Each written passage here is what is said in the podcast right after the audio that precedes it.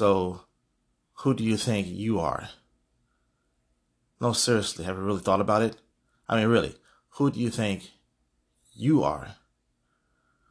Are you just that face staring back at you in the mirror? Are you just that picture on the driver's license? Or maybe you're that picture that's hanging up in your parents' house that's been there for 15 years. Embarrassing, right? But I have to say, according to the Bible, there's more to you than what meets the eye. Because you're more than just a body. Think of your body in a way that an astronaut has a spacesuit so they can function in space. Well, you, the real you, has an earth suit so you can function on earth.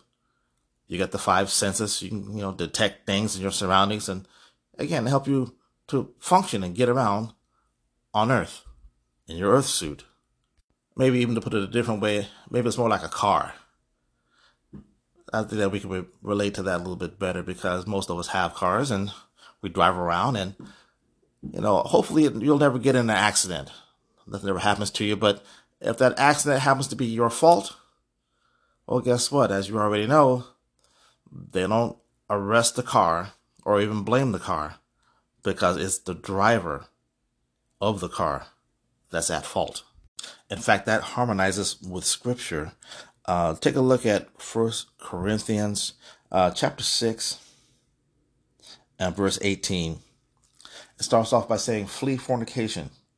Every sin that a man doeth is without the body, but he that committeth fornication sinneth against his own body." It's kind of interesting. It says that every sin that a person will commit is without the body. Also check out the book of Matthew chapter 5 and verse 28. The words of Jesus here is saying, "But I say unto you that whosoever looketh on a woman to lust after her hath committed adultery with her already in his heart." And also, let's check out the book of 1 John, chapter 3 and verse 15. It says, "Whosoever hateth his brother is a murderer. And know you not that no murderer has eternal life abiding in him?" So from these few verses, there are more. We'll just deal with these three for now. We see that the finger is squarely pointed not at the vehicle, but at the operator of the vehicle. Because it's not the looking, it's the lusting. That's where you get into trouble. And it's the hate that you have in your heart that God views as murder. All these things do not come from the body, but it comes from the driver. It comes from the heart of the person. Actually, let's check out another verse here too. Let's look at Matthew chapter 15. And we're going to start reading in verse 16. Jesus said, "Are ye yet also without understanding? Do you not yet understand that whatsoever enters into the mouth goes into the belly and is cast into the draught," or eliminated, let's put it that way. "But those things which proceed out of the mouth come forth from the heart, and they defile the man. For out of the heart proceedeth evil thoughts, murders, adultery, fornication, thefts, false witness, blasphemy, and those are the things which defile a man. But to eat with unwashed hands, in this case, defileth not the man." So clearly, given the verses that we just saw, again, it's not the car, it's the driver, it's the operator. And this is where the good news of the gospel comes in. In John chapter 3, verse 7, it says, "You must be born again." That's not to give you an quote, new car, but to renew the driver, to put a new driver behind the wheel of the car so that the car will obey the rules of the road, And we all know that according to Matthew chapter 7, it is a narrow road that leads to life, and there'll be a few that find it. But if you have a new driver behind the wheel that is led by the Holy Spirit, as being your GPS, I guess you want to call it, you're going to get to the right destination. And with the Holy Spirit as your guide, your destination will be to everlasting life. And that is for all those who put their trust in Jesus Christ. Again, to put a new driver behind the wheel, to put a new heart within you. There's so many ways to say it.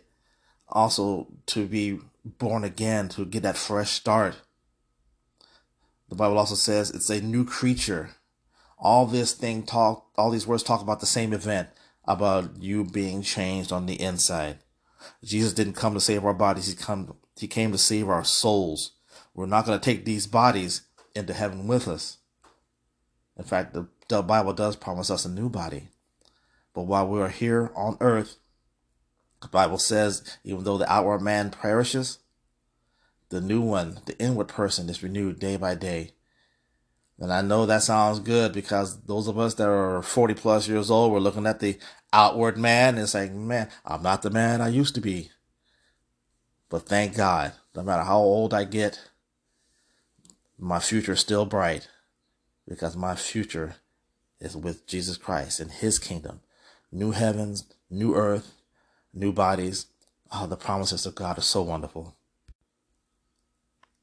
To put it yet a different way, the Bible teaches that you are a spirit that has a soul, and that you live in the body. Your spirit can't be seen on any x-ray. No matter how deep they look into your DNA, they can't see it. Your spirit is invisible. And it is just that the invisible God, the unseen God, wants to get in touch with the unseen part of you. The Bible also says in 2 Corinthians chapter 4, verse 18, it says, while we look not at things which are seen, but at things which are not seen.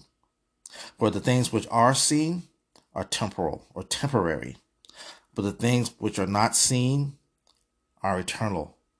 Yes, the unseen you is an eternal being. And it's only going to be in one of two places, either heaven, eternal paradise, eternal bliss, eternal wow, it's going to be fantastic, or eternal torment in hell with the devil. The choices that we make will affect where our eternity will be. So we must live wisely, always understanding the fact that no matter how comfortable or even how bad this life is, we're not here forever. We have to live with this in mind, that we do have a heaven that's waiting for us. Us as Christians, we live this life in hope, and we do have that taste of the Holy Spirit, that the powers of the world to come within us. We have the Holy Spirit, dwelling within us, giving us almost like, I call it being homesick for where we truly belong, which is with the Lord. So again, live this life with heaven on your mind. Live this life not being too comfortable with the world as if you're going to be here forever. Keep in mind that we do have a bright future forever in eternity with the Lord. The Bible says that to be absent from the body is to be present with the Lord. And we all long for that when it's all said and done. Thank you, and God bless.